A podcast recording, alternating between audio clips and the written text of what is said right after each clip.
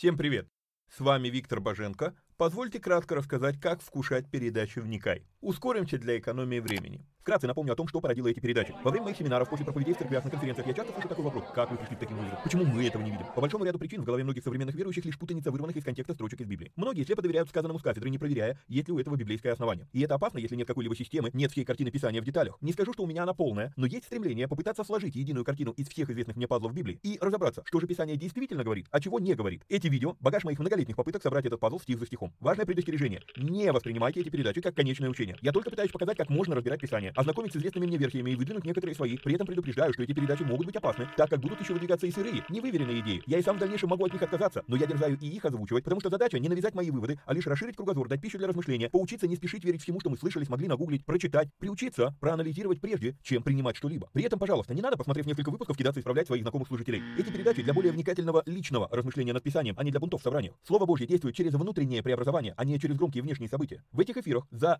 беспрекословный авторитет принимаются только 66 книг канона Священного Писания. Второканон, Талмуд и прочие апокрифы мы можем рассматривать и часто рассматриваем. Но для меня они лишь мнения, которые хотя и имеют право на существование, но не являются глазом с небес. И да, я отдаю себе отчет, что и сами эти передачи тоже по своей сути апокрифичны. Пара слов технической информации. Времена, когда можно было рассчитывать только на Facebook и на YouTube, ушли в небытие. Какие-то соцсети запрещают власти, а какие-то соцсети сами отменяют нас. YouTube уже даже на Западе приобрел репутацию видеогулага за навязывание повестки извращенцев и подавление несогласных с этим. И кто знает, что и кто еще надумает запретить нам или запретить нас, видеогулаг уже дважды уничтожал наши каналы. Поэтому мы ведем много разных способов коммуникации с вами. Ссылки и QR на все эти каналы будут показаны в конце передачи и находятся в описаниях под видео. Настоятельно рекомендую вам ознакомиться с этой инфой. Пока же, если кто не знает, на всех видеоплощадках есть возможность ускорить воспроизведение. Возможно, в передачах я говорю медленно, и поэтому в записи можно смело ставить скорость раза в полтора быстрее. Последнее. Есть просьба. Социальные сети, пока они еще есть, надо их использовать. А их алгоритмы считают крутыми и начинают продвигать те ролики, которые досмотрели до конца, которые лайкают, комментят и которыми делятся с друзьями. В какой-то мере можно даже сказать, что когда мы делаем эти простые действия с христианскими видеоматериалами, мы помогаем распространению Слова Божьего. Сами соцсети начинают рекламировать эти материалы, если видят, что вокруг них много активности. Поэтому, если у вас не убудет, прямо сейчас ставьте пальцы, проверьте, подписаны ли на канал, жмите колокольчик, комментируйте, обязательно делитесь ссылкой с друзьями и все такое. Поехали!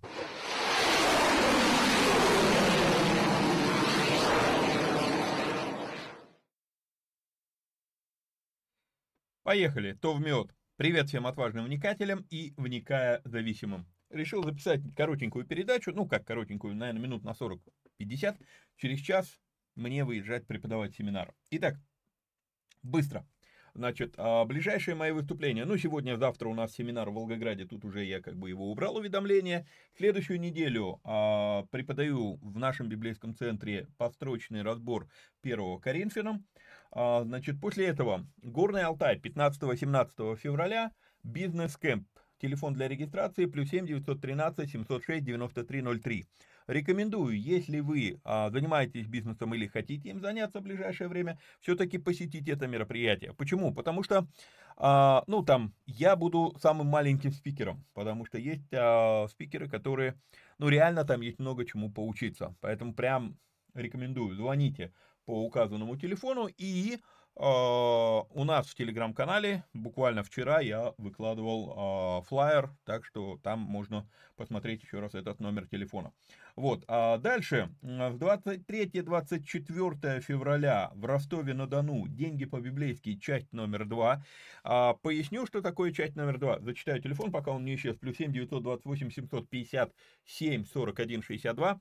Что такое часть номер 2? Можно ли на нее попасть тем, кто, кто не был на первой части? Да, можно. Просто те, кто были на первой части, они будут более подготовлены к этому материалу. И все. Но материал, он более-менее такой, ну, автономный, а, независящий от того, были вы на первой части семинара или а, нет. Также напоминаю, что у нас есть платный канал Боженко Премиум, в котором мы выкладываем переводы нашего любимого епископа Тиди.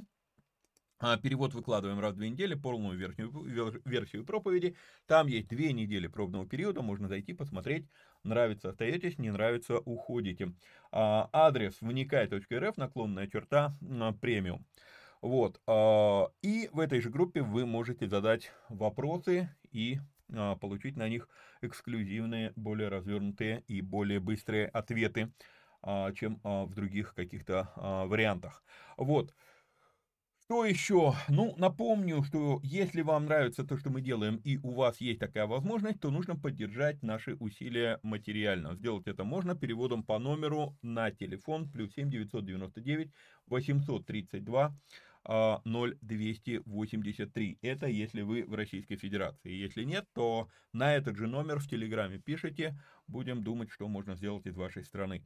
Вот, варианты а, есть. Итак, мы с вами в книге «Бытие» продолжаем а, разбор а, 13 пока еще главы. Значит, а, прошлый выпуск закончился на том, что Авраам указывает Лоту на дверь и говорит, тебе надо уйти. Чтобы мы остались в мире, давай мы с тобой по мирнику разойдемся. вот. А говорили о том, что все-таки иногда это действительно правильное решение расстаться а, даже с близкими людьми. А, Лот и Авраам родственники, но если вот такая вот ситуация, то а лучше по мирнику расстаться. Мало кто обращает на это внимание, но однако это есть а, в Писании. И вот еще нюанс, который тоже э, бросается просто в глаза, когда вникательно читаешь Библию.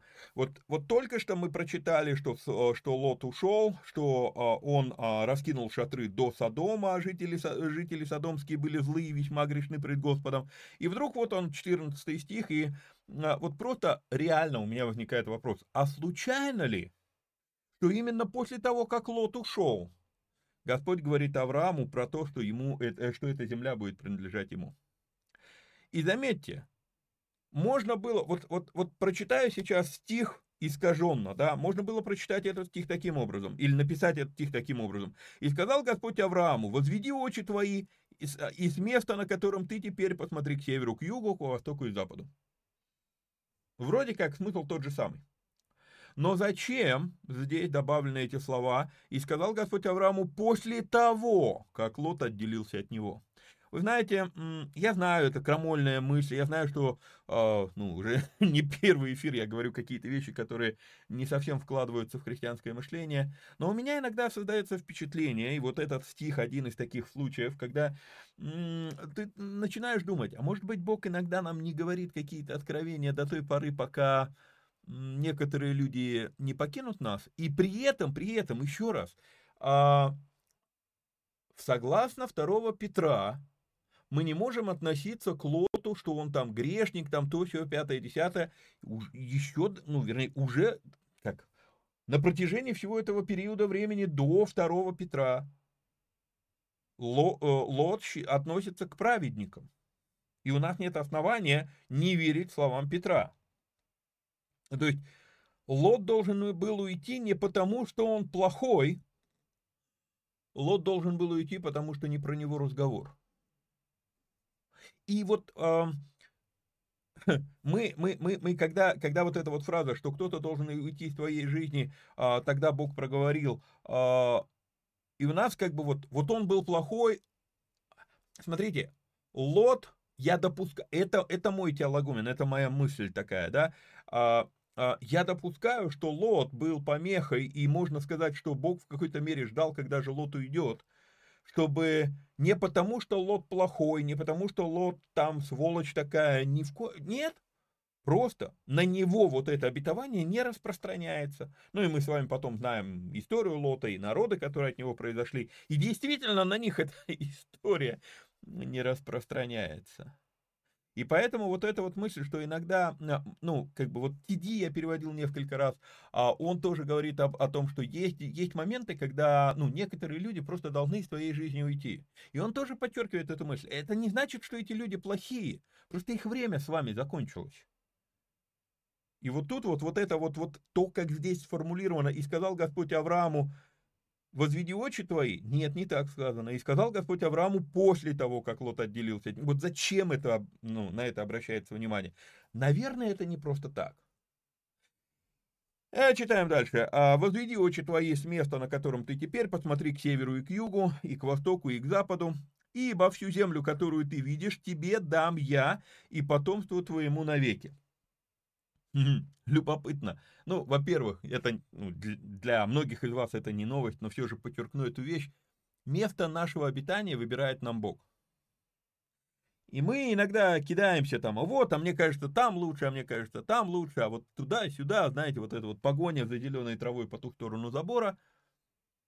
А вот, вот, вот много раз в Библии В книге Деяний мы видим то же самое будет озвучено, что Господь обозначает пределы время, э, народам, пределы и времена народам. И здесь вот Господь говорит, вот эту землю я дам тебе. Как бы ты там не завидовал, там, может быть, там ты смотрел бы, ой, вот Лот выбрал лучшую землю. Кстати, любопытно вот что. А, смотрите, мы с вами в прошлом эфире говорили, Лот выбрал землю себе сам, то есть это его было решение. Авраам занял покорную позицию, говорит, ну, выбирай, какую землю, вот куда ты пойдешь, я в другую сторону пойду. Да, и Лот делает свой выбор. Но вот тот, который занял покорную позицию, Авраам, в итоге он получает откровение, обетование, наследие, и при этом обетование включает в себя и земли, которые выбрал Лот. Как интересно. Ну вот, идем дальше. 16 стих и сделаю потомство твое, как песок земной. Если кто сможет сосчитать песок земной, то и потомство твое сочтено будет. И когда мы читаем этот стих, я, ну там, не знаю сколько, пару лет назад поймал себя на этой мысли, что а, когда мы читаем вот эти вот слова, если кто сможет сосчитать, если кто может сосчитать песок земной, то и потомство твое сочтено будет. И у нас сразу мысль возникает, что это про количество, как много их будет. А что, если речь не про количество, а про то, что их нереально сосчитать, в том плане, что их не, нереально отличить? Ну вот, попробуй сейчас определи, кто на самом деле м, еврей или нет. Мы чуть позже будем с вами говорить про это слово еврей, да, и уже говорили, насколько это правомочно применять это слово только к израильтянам. Потомки Евера, вот откуда берет это, это, берется это слово. Понятно, там э, мне там комментировали, что вот, мол, там мы говорим про народ обетования и так далее. Нигде в слове еврей не сказано, что это народ обетования. Еврей это потомок Евера. И там куча-куча-куча народов, да. Ну вот. И вот здесь вот, вот, вот а попробуй отличи, вот кто потомок Авраама. Так это на минуточку. Пока еще, и еще несколько глав будет продолжаться то же самое а нигде не, ска, не сказано от какой жены. Это, это еще несколько глав не будет разговора о какой жене. У тебя будет потомство. Так это на минуточку, Измаил это его потомство. Кстати, да, сын обетования это Исаак, но дети Хитуры это тоже его потомство. И здесь не сказано, что детям обетования, а здесь сказано, что просто сделаю потомство твое, как песок земной.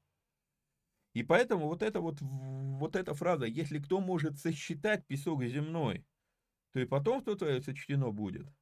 А вы попробуйте песок земли, причем в оригинале здесь не песок, а пыль земли. Вот попробуйте вы, вот, вот я взял землю, где здесь пыль, а где земля, как их отличить друг от друга, ну, понимаете, да? То есть, а, может быть, речь не про количество, а про то, что в принципе просто их невозможно отличить. Их, их, их будет много, да, но может быть здесь не про количество, просто мысль такая. В Тане, пройдивший по, по, по земле сей, в долготу и широту ее, ибо я тебе дам ее. И вот тот вот момент, который нам нужно э, научиться принимать данный факт. Бог говорит Аврааму сделать то, что было традицией того времени, среди народов того времени – среди языческих народов. Традиция была такая, что когда кто-либо получает право на какую-то землю, как утверждение, что это его земля, он должен пройти эту землю по ее периметру, по границам своего участка и утвердить перед всеми, вот я буду идти по границе участка, да, и ну, меня же будет кто-то видеть, что вот я иду, вот чтобы вы все знали, что это моя территория, это моя собственность. И к чему нам нужно приучить свое сознание, что нам нужно вот, понимаете, мы иногда а, как бы вот искусственно создаем вот это впечатление внутри самих себя, а потом преподаем это и другим, подсознательно это происходит, а, что если речь про Бога, то это что-то совсем не такое, как у людей. Он не будет использовать методы людей. Не знаю, он использует методы людей. Просто вот, ну, тогда было так принято. Хорошо, Авраам, сделай вот то же самое для того, чтобы ты сам, вот, вот, вот ты видишь, как люди это делают, ты, ты понимаешь, как это работает. Вот ты то же самое сделай, чтобы и ты внутри себя утвердил, это земля твоя. Вау. А, другими словами, Бог использует традицию людей, чтобы говорить на понятном и приемлемом Аврааму языке, чтобы дать Аврааму внутреннее осознание того, что действительно он собственник этой земли. Другими словами, что я хочу сказать? Бог может и будет использовать то, что свойственно времени, даже чисто человеческие приемы, для того, чтобы у нас, это не ему надо, это у нас, были внутренние маркеры того, что вот это обетование действительно оно исполнится. То есть, другими словами, Бог говорит с нами на понятном нам языке. Именно отсюда и берутся антропоморфизмы и все подобные измы. Окей? Идем с вами дальше. Встань, встань пройди по земле сей в долготу и широту ее, ибо я дам, я тебе дам ее. И двинул Авраам шатер, и пошел, и поселился у Дубравы Мамре, что в Хевроне, что э, и создал там жертвенник Господу. В... Мы сейчас открыли еще один канал, и в конце этого, э, ну, в конце этого видео вы, вы увидите там куча будет QR-кодов, там разные дополнительные ресурсы и так далее, и так далее. И я сейчас запустил платный канал, в котором э, решил э, переводить материалы, которые вот помогают мне расширять контекст, которые позволяют мне смотреть, понимать культуру разных времен, понимать историю, археологию и так далее, и так далее. Я назвал этот канал «Склад контекстов», и там я опубликовал прямо уже этот материал, а, археологи нашли место, которое, судя по всему, по всем индикаторам очень убедительно, это именно то самое, та самая Дубрава Мамре, где э, Авраам разбил свой шатер, двинул куда шатер, да, где он поселился, и где он создал жертвенник Господу. Более того, найденный, найден угол жертвенника, и, судя по всему, это именно то место, где Авраам поставил вот этот вот первый сам, ну, жертвенник, который находится в Мамре. То есть можно посмотреть видео, оно уже переведено. Вот, ссылка будет в конце, а, в конце а, видео, а, в конце этого занятия вникай. Но вход платный, сразу предупреждаю. И там, да, там вход, ну, такая внушительная сумма. Вы ходите туда на длительное время. То есть я не, не думаю, что туда надо делать вход на один месяц. Вот, чтобы это было прям, ну, это копилка. это надолго. Вот, хорошо. Идем с вами дальше. 14 а, глава начинается. «И было во дни Амрафела царя Синаарского, Ариоха царя Еласарского, Кедрлаамера царя Еламского и Фидала царя Гаимского. Пошли они войною против Биры царя Содомского, против Бирши царя Гамурского, Шинава царя Адмы, Шемивера царя Сиваимского и против царя Белы, Белы которая есть э, Сигор». Надо обратить внимание, прежде всего, на то, что, хотя здесь использовано слово «царь», и действительно, да, в оригинале есть вот это вот слово «мелах», сейчас я его вам выделю, оно встречается здесь постоянно, «мелах», «мелах», «мелах», «мелах», и «мелах» переводится как «царь». Но нам нужно производить определенную переутряску, переоценку, потому что что происходит очень часто? Мы читаем в Библии слово «царь» из-за того, в какой культуре мы выросли, из-за того, в какой стране мы выросли. Русь там с какого, с 14 с 15 века, это, ну, ну, это у нас царь, это огромная территория. Но если вы по карте сейчас вот начнете, я не буду открывать карту, но если вы по карте сейчас протыкаете эти города, вы увидите, что это соседние населенные пункты. То есть это не тот царь, которого мы понимаем. Что такое царь в Библии? Царь в Библии – это то, что мы сегодня называем мэр города. И еще раз, если вы протыкаете по карте, то вы увидите, что это они настолько рядом, а еще надо понимать а, про размах населения, мы чуть позже будем говорить про цифры а, людей, да, с каким количеством людей, допустим, Авраам пошел воевать, то ты начинаешь понимать, что то, что они называют городами, мы сегодня деревнями едва бы назвали. Это так, это там, мы, ну, нередко вот эта вот фраза, ну, деревня, ну, в смысле, как деревня, там, пять дворов. Мы даже уже там 5-10 дворов, мы не считаем это за деревню, а, и это вот, а, но это то, как они тогда жили. Понимаете? И вот э, поэтому царь города не надо думать, что это прям вау, там какие-то огромные государства двинулись. Пооткрывайте карту, вы увидите, ну реально. Населенные пункты небольшие, ПГТ, поселок городского типа может быть. Вот мэр этого поселка городского типа, или как, как их называют, старей, стар, старейшина там и так далее. То есть вот про кого а, здесь идет а, речь. И обратим еще внимание кое на что. А, пошли они войной против Беры, царя Содомского, против Бирши, царя Гаморского, да. Содом и Гамора, позже, ну, вся вот эта история э, начинается про эти два города. Вот, а, это два разных города, но часто Содом, как слово, это еще и регион. И будет некоторая путаница, она уже есть, когда, когда Лот э, двинул свои шатры до пределов Содома. До пределов города Содома или до пределов региона Содома. При этом, вот любопытная вещь, возвращаясь к разговору о деревнях и о том, кто же эти мэры, э, ну, цари, да, то есть я сейчас показываю, о, некая территория называется Содом, да, не только город. Но Гамор входит в, реги... в, вот в этот Содомский регион. И поэтому, когда когда говорится про Содом, автоматически подразумевается и про Гамор. Понимаете, вот, вот это вот надо э, тоже учитывать, ну, это просто такой нюанс есть географический у них.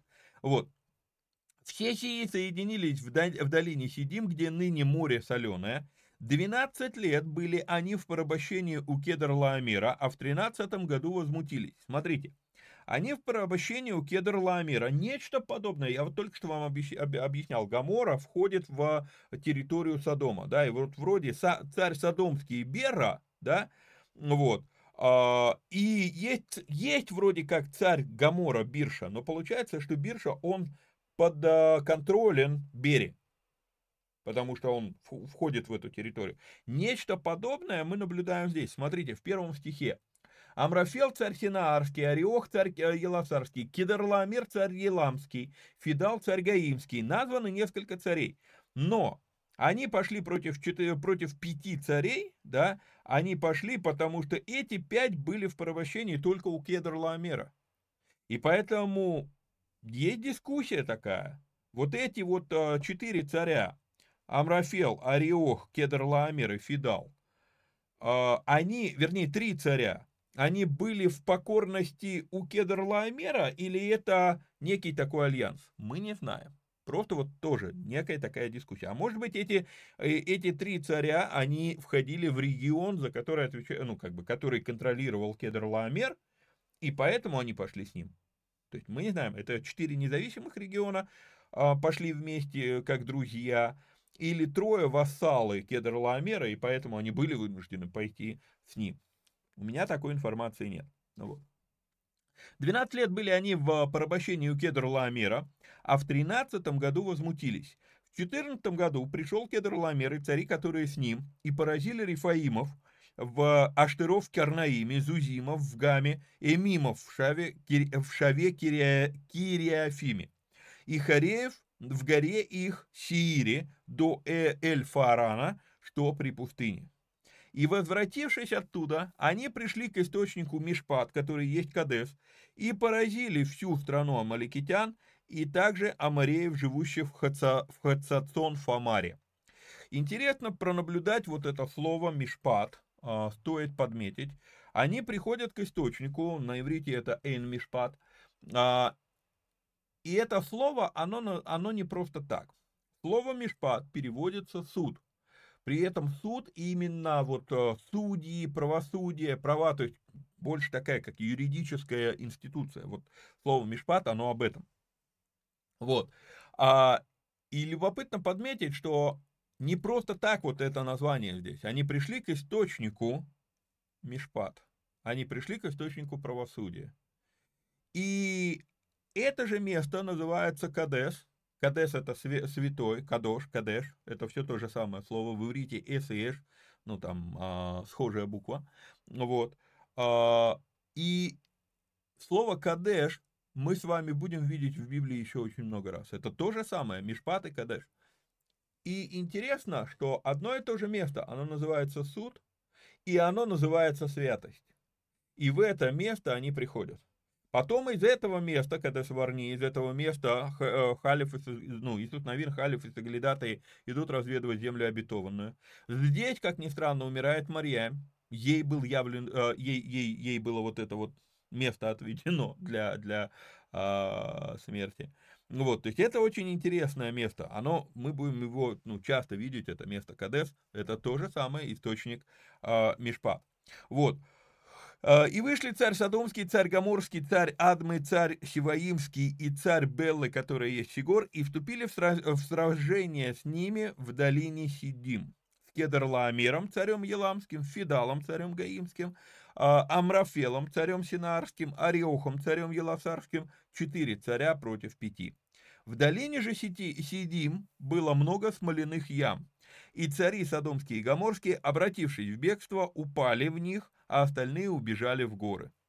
Победители, те четыре царя, взяли все имущество Содома и Гоморы и весь запас их и ушли. И взяли Лота, племянника Авраамова, жившего в Содоме, и имущество его, и ушли. Последний раз, когда мы с вами читали про Лота, мы читали, что он распространил свои шатры до Содома. А теперь говорится живущего в Содоме.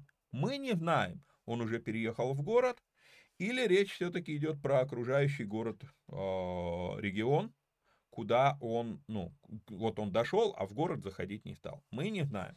Здесь может быть некоторая э, путаница. С учетом того, и вот как раз тоже в э, видеоматериале про Мамре археологи, они рассказывают, э, Джоэл Крамер, он рассказывает эту вещь, что Авраам почему жил в, в Мамре? Он не стал входить в Хеврон, потому что он пастух, у него большие стада, у него как бы животных много, и в городе, ну, не его место. И поэтому он живет в Мамре 3 километра от города. Потом, когда мы с вами будем читать закон Моисеев, то э, в законе Моисеева мы видим там тоже там по 2-3 километра вокруг города устанавливается территория, которая как бы контролируется этим городом. То есть оно по нашим нынешним понятиям это вообще рядом. Но надо и не забывать, что и то, что они городом тогда называли, деревня на пять дворов. То есть, ну, вот эти вот вещи. А вот. А, и пришел один из уцелевших и известил Авраама еврея, жившего тогда у, Дубравы Мамре, Амариянина, брата, э, брата Эшколу, брата Анеру, которые были союзники Авраамова, Авраамовы. Вот тут вот интереснейшая вещь в 13 стихе. Когда, а, заметьте, э, очень часто вспоминаю слова Тиди Джейкса, когда он проповедовал, а, и он, он сказал такую фразу, заметь, что всегда находится этот один, который выживает, чтобы принести тебе плохие новости. Вот, и здесь вот, и пришел один из уцелевших и известил Авраама еврея. Но, что любопытно в этом стихе? В этом стихе любопытно другое. Мы первый раз видим упоминание слова «еврей», и мы не можем, ну, это, наверное, все-таки стоит называть прозвищем. Пока еще на данном этапе, я даже не знаю, как еще это назвать. Это не имя, потому что имя был Евер, было Евер, да, вот, а здесь еврей. Это не название народа, потому что народа все еще нет. Авраам пока еще один, но его зовут Авраам еврей. И я пишу здесь такой комментарий. Однако, коли это здесь упомянуто, то все-таки есть подозрение, что это слово было в то время как прозвище. Не обязательно в плохом смысле. Это у нас там прозвище, это какое-то там унизительное, оскорбительное да, имя. Не обязательно. Да. А, просто, ну, просто прозвище. Вот. И когда ты смотришь это слово в словарях, то все, то все словари подтверждают, что еврей – это патроним от, от, от имени Евер. Что такое патроним? Евер называется патриарх, патриархом. И вот, о, а, а кто такой патриарх? Патриарх это тот, кто породил целое огромное количество, ну, то есть народы. Вот его называют патриархом. Окей? Okay? Вот. И вот а, патроним это когда народы потомков зовут именем патриарха. Есть, и получается, еврей это патроним от слова евер. Окей? То есть, хотя Библия и не говорит, чем именно, но я просто вот а, задумываюсь над этим и а, бросаю вам тоже некоторую такую пищу для размышления. А, Библия ничего нам про Евера вот, вот прям вот так вот не описывает. Она просто там пере, перечисляется куча-куча-куча предков Авраама, один из них Евер, и все, и поехали дальше. То есть мы про его жизнь почти ничего не знаем. Но чем-то он в те времена выделился, что из всех предков Авраама Авраама прозвали именем Евера. Вот что-то произошло, что-то Евер сделал. Что вот, ну, понимаете, можно же было и другими именами. Можно было назвать Авраам Фарид, да, там в честь отца его Фары, например, да, там Семит. Нет, почему-то используется другое, э, другое слово. Э, евер, да, э, или еврей, патроним от Евера. Просто вот мы не знаем, что, Библия не описывает, но что-то что-то Евер сделал, что другие народы стали вот, ну, звать Авраама в честь Евера. Вот. А, при этом надо вот еще на что обратить внимание. Ведь можно же было написать, и пришел один из уцелевших и известил еврея, жившего тогда у Дубравы Мамре. Нет, уточняется Авраама еврея. И я думаю, что это индикатор того, что в то время, уже в то время евреями назывались больше людей, и поэтому надо было уточнить, какого из них из евреев. А вот Авраама он предупредил. Понимаете? Вот. И вообще, если вы посмотрите по словарю, то удивительно, но это слово «еврей», оно в Ветхом Завете использовано всего 32 раза. На удивление мало. То есть это не, не распространенное слово. Вот. Э, и еще один момент, который тоже здесь стоит обратить внимание, хотя история и фокусируется на Аврааме, но стоит здесь просто вот подметить, что новость о нападении Кедрлаомера и о проигранной войне царя Содомского, царя Гамурского и других там царей, да, новость принесли не только Аврааму, но принесли его союзникам. Заметьте, подмечено, что Эшкол и Анер, да, а, были союзники Авраамовы. Окей, идем дальше. Позже, кстати говоря, в 24 стихе в этой главе, мы с вами увидим, что они тоже пошли войной. То есть им не только новость принесли, и, и, и Авраам не один пошел воевать с Кедрлаамером. Очень часто у нас создается впечатление, что он пошел один. Это союзники Авраамовы. Вот здесь, вот, в отличие от Кедрлаомера, там, не, там, там перечислены четыре царя, и мы не знаем, какие у них были взаимоотношения. Это по, под, под, по, как, по, покоренные Кедрлаомером эти, четыре, эти три царя, или они союзники. Там мы не знаем. Здесь конкретно сказано союзники, то есть они не покорены Авраамом. Они союзники его. Вот. Но они вместе с ним пошли а, воевать, отвоевывать Лота. Авраам, услышав, что сродник его взят в плен, вооружил рабов своих, рожденных в доме его, 318, и преследовал до Дана. А, наверное, впервые, если вы только начали вот с бытия слушать, и не слушали мой прошлый разбор пятикнижия, то для вас этот термин появится сейчас впервые. А, есть термин, мое изобретение, ТМИ, Теория Малого Израиля. А, откуда берется теория Малого Израиля? Когда мы делали прошлый разбор а, в 2000 году книги «Бытие», «Бытие», «Исход», вообще «Пятикнижье», то я наткнулся на интересный факт, что на иврите одно и то же слово, оно обозначает тысяча и группа взвод. Но согласитесь, тысяча и взвод – это разное количество людей. И вот тут вот момент, когда перечисляются тысячи Израиля, и мы говорим, там из Египта вышло там 2,5 миллиона человек, потому что там 600 тысяч воинов посчитано, да, мужчин выше, э, старше 20 лет. Вот вопрос, 600 тысяч или 600 взводов? И есть куча-куча индикаторов, которые заставляют меня задуматься о том, что, возможно, традиция перевода этого слова как «тысяча» не совсем верна. например, город Иерихон, когда пали его стены, там сказано, что все, солда... все воины Израиля пошли. 600 тысяч человек. Вы можете себе представить, как, как они могли маршировать вокруг города? Еще раз, если мы с вами понимаем, что это не современный там вот Волгоград обойти, да, а это, ну, вот просто представьте, для того, чтобы они могли идти, и а, они были с оружием, чтобы они не мешали друг другу и так далее, и так далее, ну, как минимум полтора квадратных метра на каждого из них надо. Они шли, если я не ошибаюсь, там всеми, э, ну, шеренги, э, как это, не шеренга, да, или шеренга, колонной 6 рядов, в 7 рядов. Вот они шли. Вот. И получается, что вот они там по 7 человек идут в ряду, и перед ними, то есть, ну, то, тоже здесь, ну, надо дистанцию держать, и здесь надо дистанцию держать, 600 тысяч, ну, можете себе это представить? Это, ну, это, я не знаю, это огромная, огромной длины просто колонна людей. Короче, много-много у меня накопилось доводов к тому, чтобы предположить, что, возможно, их там было и не 600 тысяч мужчин, когда они вышли из Египта. 600 взводов возможно. И вот это вот я называю теория малого Израиля.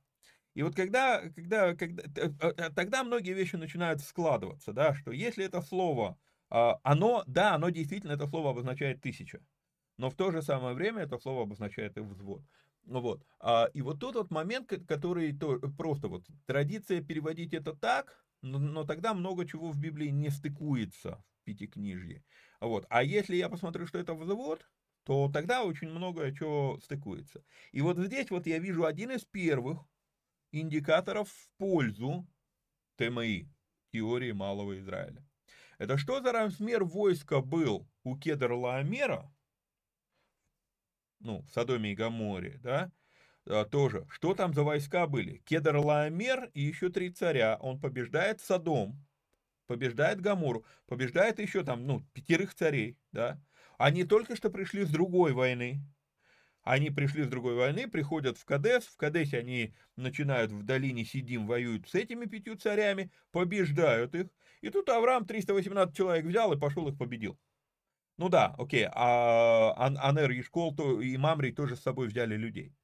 Но просто вы поймите, мы говорим о сотнях, а не о тысячах людей. То есть это, опять же, не, ну, не, нельзя мыслить современными параметрами, там, вот там армия, там это, и началось там тысячи людей, тысячи, тысячи, десятки, сотни тысяч людей. В те времена народу было меньше намного.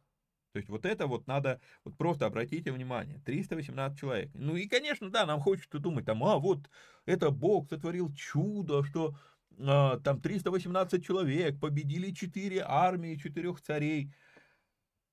Бог творит чудеса, да и аминь, и я согласен с этим и не оспариваю. Но просто многие истории, вот если ты вернешься в тот контекст, то ты поймешь, что да там все намного проще на самом деле.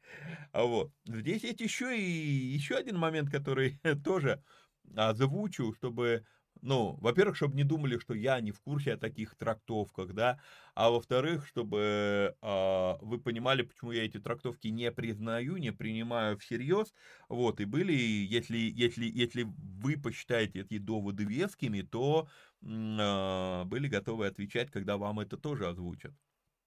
Вот.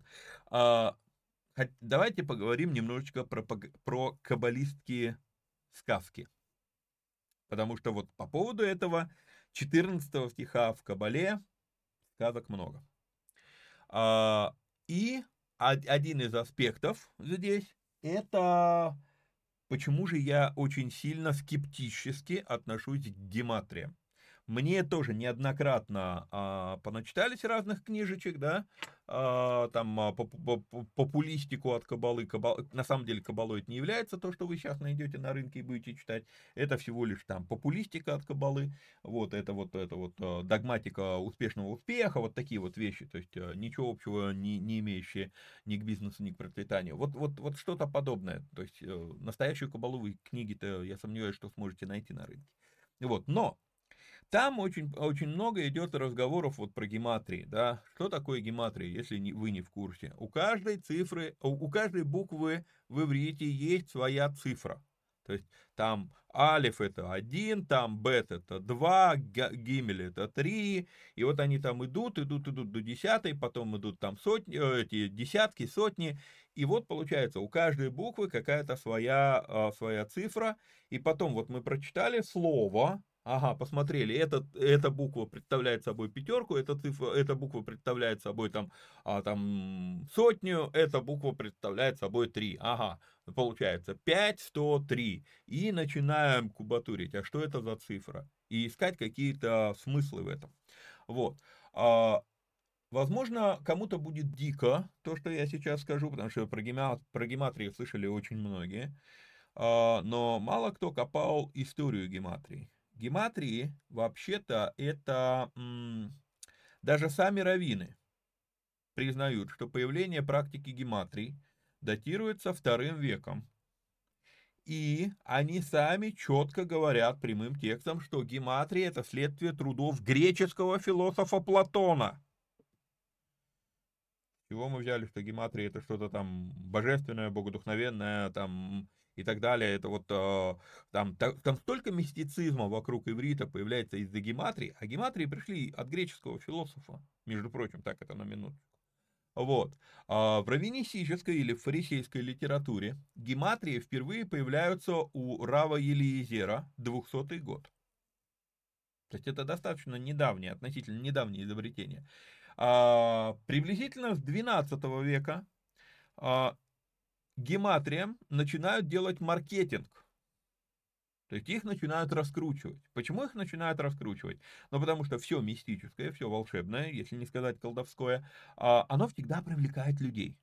И когда у тебя есть вот какой-то такой вот, вот, вот, шибрам-рам, что-то там наколдую сейчас, да, то это держит внимание последователей. То есть просто манипулятивная в плохом смысле этого слова тех, э, технология. Вот и все. Так вот, вернемся к этому стиху. Э, этот стих является одним из, наверное, самых ярких примеров того, насколько бредовая идея э, вот этих вот гематрий, притягивания всех вот этих вот э, надуманных смыслов. 318 это гематри, гематрическое а, число имени Елиезера. Елиезер был слугой а, Авраама, его а, управителем. И вот тут вот получается, из того, что Елиезер по гематрии это 318, Авраам взял 318 рожденных в доме его рабов, каббалисты делают вывод. На самом деле Авраам взял с собой не 318 слуг, а только Елиезера. И они вдвоем победили армию пяти царей. Ну и, естественно, возникает вопрос, а как это возможно, что в два человека, вот там, ну, э, Кедр Ламер победил пять царей только что, перед этим еще несколько царей в другом месте победил, и вдруг вот тут вот два человека, Авраам и Елизер приходят, а это еще не все. Потому что, ну, когда ты начинаешь фантазировать, то фантазии ты, ну, пускаешься во все тяжкие в вопросе фантазий. А Слово «шиа» на иврите, перевод, это один, один из формов, а, один из а, видов слова «говорить» на иврите, несколько разных слов «говорить», «амар», «шиа» и так далее. Вот. А, так вот, слово «шиа» по гематрии тоже 318. И отсюда каббалисты делают такой вывод, что Авраам и Елизер победили пять царей просто разговорами. Ну ладно, переговоры, мирные переговоры, а, могу это допустить. Но они же дальше идут. А каким образом они победили разговором? Они просто произнесли сакральное имя Бога. Вот они пришли к этим пяти царям, к четырем царям, такие, э, народ, стой! Народ остановился, такие мечи достали, вы что тут вышли на нас? В два человека пришли, да, Авраам и Елизер. И они вдруг хором так, Яхве. И все, и кедр Ламер исчез. Он побежден. А, с одной стороны, да, вера действительно творит чудеса. Но с другой стороны, ну, ну не настолько же вот путать веру и фантастику. ну, это, это не совсем одно и то же. Вот это вот беспредельное, без, безудержное фантазирование.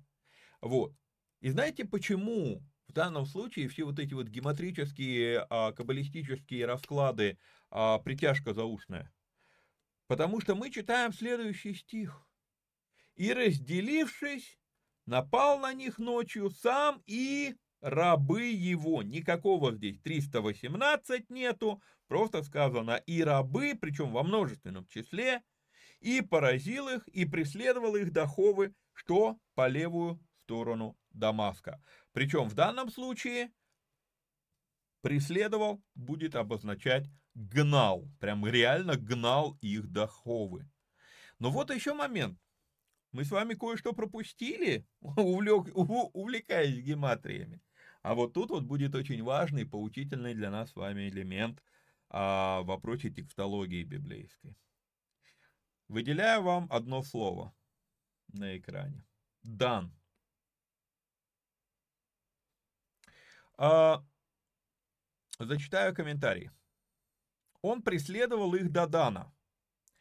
И это интересно. Во-первых, это служит нам ярким индикатором как локации, так и времени. От Кадеса до Северного Дана пути 4-5 дней. Это если быстро идти.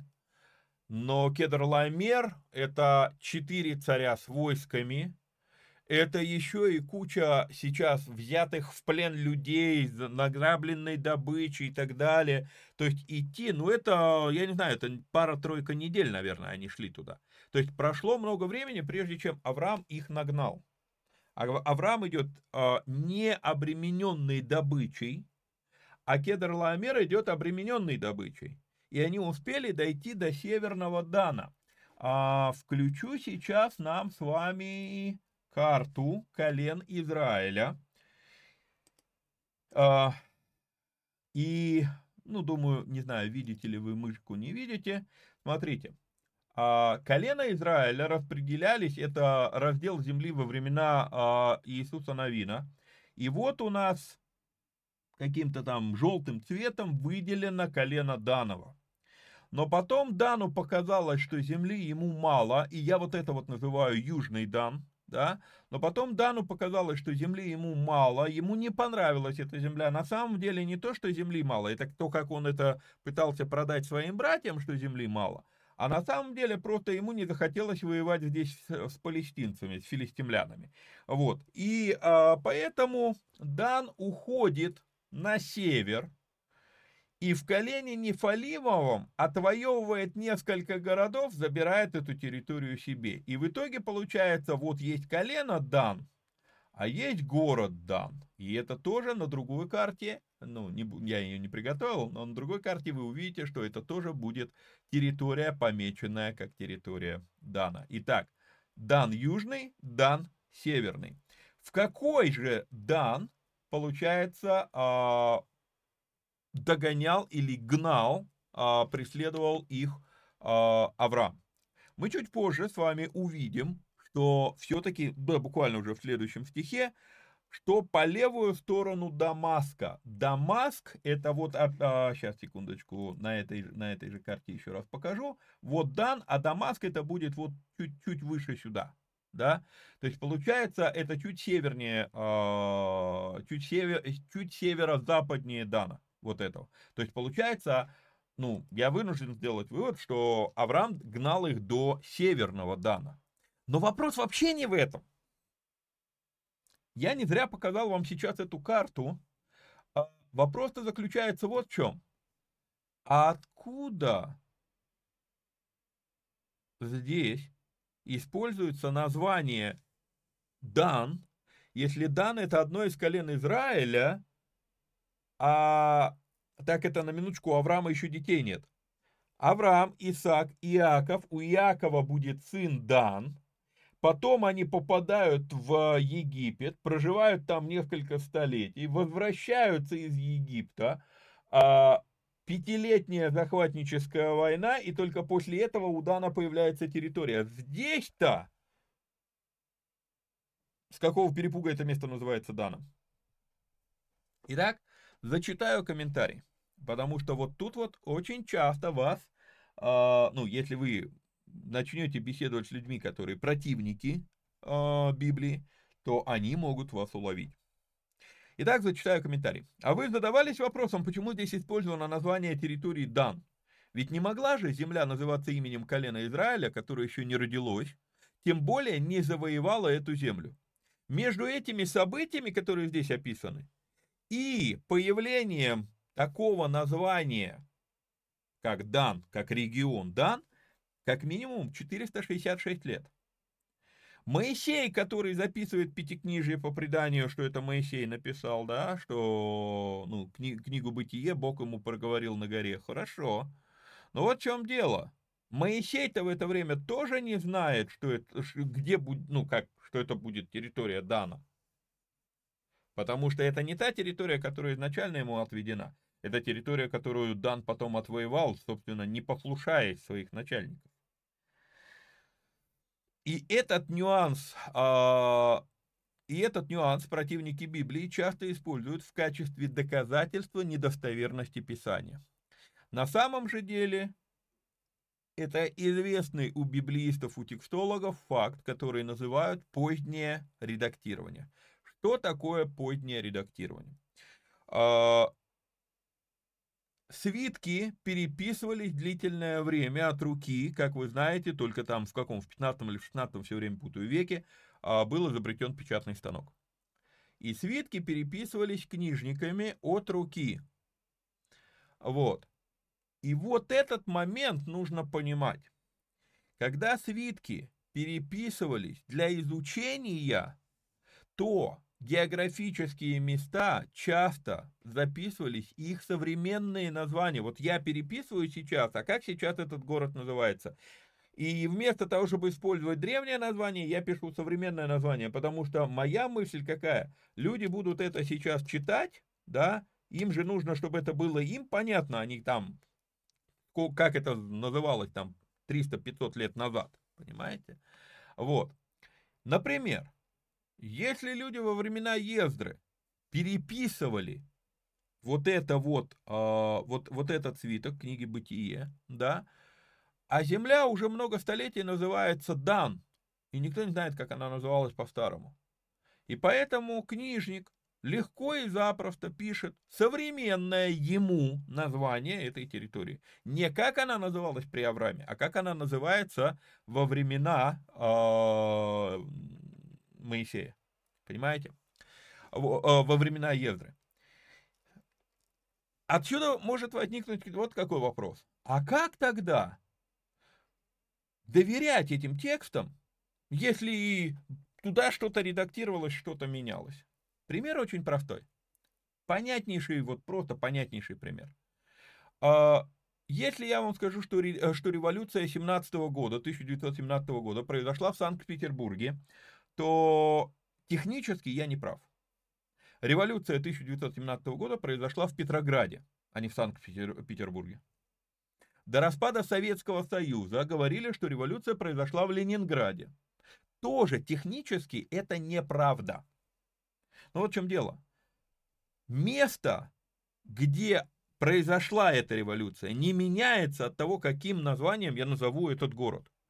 Его суть этого события, значимость этого события, последствия, участники этого события не меняются.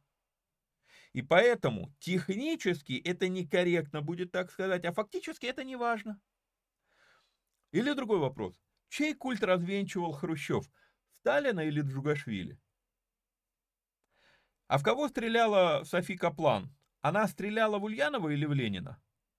Понимаете? Поэтому вот эти вот поздние редакции, нам надо понимать, что они никак не влияют на достоверность описываемых в Библии событий. И вот это важно помнить. Поэтому вот эти вот редактуры, если вам кто-то будет это там, ну, там, а вот, видите, а как это могло быть так названо? Все очень просто на самом деле. Вот, хорошо. А, пожалуй, на сегодня я буду заканчивать, потому что мне уже прям пора выезжать. Вот, а, будем с вами прощаться. Как обычно говорю, до следующего эфира вникайте самостоятельно. Всех вам благ и благословений. Ну и напоминаю, что если у вас есть такая возможность, то нужно поддержать эти эфиры материально. Ну а так, пока-пока, до следующего эфира. А теперь обещанная информация о том, где еще нас можно найти. Все эти ссылки будем также вставлять в конце описаний наших видео. Всегда помните, что есть сайт вникай.рф, где можно подписаться на рассылку и всегда быть в курсе новостей. Там вы всегда сможете узнать, где мы теперь выкладываем видео, если нас снова кто-то отменит. Социалки штука жутко ненадежная, но вряд ли они все одновременно решат нас удалить. Перечислю наши платформы в порядке приоритета на начало 2024 года. На первом месте сайт вникай.рф, на втором канал в телеге, каналов у нас там несколько, об этом позже. Кому-то удобнее ВКонтакте видео, кому-то нравится Odyssey, можно воспользоваться отечественными платформами Рутуб, Яндекс.Дзен, ну и есть довольно экзотичный Rumble. Ну и пока будет доступен, будем, конечно, использовать и YouTube. Также эти передачи можно слушать в виде аудиоподкастов. Подписаться можно через вникай.рф наклонная черта подкасты. Хотя Telegram позволяет слушать видео при выключенном экране, что по сути даже удобнее, чем подкасты. Понадобилось увидеть что-то, просто включил экран и аудио превратилось в видео. По сайту вникай.рф. Из всех средств коммуникации это единственное, что хоть как-то в наших руках. На сайте на каждое видео есть отдельная страница, и если одна платформа нас отменит, у нас есть возможность подставить ссылки с других платформ. Поэтому там больше шансов посмотреть все выпуски. Также на сайте материалы объединены по разбираемым книгам. А, в общем, возможно, что навигация там будет вам удобнее. Теперь по телеге. В телеге помимо основного канала появилось еще несколько дополнительных, и у каждого своя отдельная задача. Во всех каналах и группах строгая цензура, поэтому большая просьба при вступлении в каналы обязательно читайте сообщения в закрепе, чтобы не попасть под бан. На основной канал в телеге проходим по ссылке вникай.рф наклонная черта телега. В этом канале мы выкладываем все новые выпуски вникаек, даем наши объявления и прочее. Там же есть ссылки на все дополнительные каналы и ресурсы. В этом канале есть чат для обсуждения выложенных нами передач. Это место, где ваши комментарии к передачам вникай я увижу быстрее всего. Там же вы можете помогать нам находить отрывки, достойные того, чтобы выложить их в виде сторис, рилс, шортс, клипов. Если увидели хороший лаконичный отрывок на минуту-две, пишите в комментариях под тем видео, где увидели заинтересовавший сегмент. Напишите, какая минута понравилась, вы даете нам подсказку, мы делаем по ней шорт и выкладываем его в группе, которая так и называется «Вникай в шортах» или в шортах. Все готовые шорты живут в группе по адресу вникай.рф, наклонная черта, шорты. Есть группа «Вопросы по вникай». Говорят же, что хорош тот учитель, после учения которого вопросов стало еще больше. Вот я и стараюсь. Если после просмотра передач у вас возник вопрос, вы можете задать его в группе «Вопросы по вникай». Адрес вникай.рф, наклонная черта, вопросы. Когда в этой группе набирается 10 вопросов, для меня это сигнал, что пора искать время на передачу ВООТ. Вопросы и ответы. Есть болталка вникателей. На основном канале вы можете только комментировать выпущенные нами видео. Но если хочется поболтать с другими зрителями наших передач, обсудить что-то вне передач, то для этого есть группа «Болталка вникателей». Добро пожаловать. Ну и, наконец, есть платные каналы и группа. Первое. Новый канал «Склад контекстов». Это канал, куда я выкладываю различные дополнительные материалы, которые помогают мне в вопросе культурных контекстов, исторических контекстов и прочих вещей. Например, сейчас идет публикация переводов цикла передач с археологических раскопок разных библейских локаций. Также там будут хронологии событий и другие материалы, которые я решу перевести или написать по ним исследования. Вход в канал по ссылке вникай.рф наклонная черта клад. Пробного периода нет. Еще у нас есть канал с человеческими переводами свежих проповедей епископа ТД. Подписка на канал по ссылке вникай.рф, наклонная черта, ТД только. Если хотите задать мне вопрос и получить ответ быстро и обстоятельно, то вам в группу Боженко премиум. В этой группе вы можете и проповеди епископа посмотреть в человеческом переводе, и задать мне вопрос, и получить ответ. На вопросы в этой группе я отвечаю эксклюзивно, наиболее развернуто и при первой же возможности. Попасть в группу можно по адресу вникай.рф, наклонная черта, премиум. В группе есть две недели пробного периода, можно бесплатно зайти и определиться, надо это вам или нет. Также в отдельных платных каналах мы начали выкладывать студийные записи моих семинаров. Ссылки на них по мере готовности материала будут появляться в основном канале в телеге и на сайте. Подписывайтесь на канал или рассылку и будете в курсе запуска онлайн-семинаров. До следующей встречи в эфире. Вникайте самостоятельно. Всех вам благ и благословений. Пока-пока.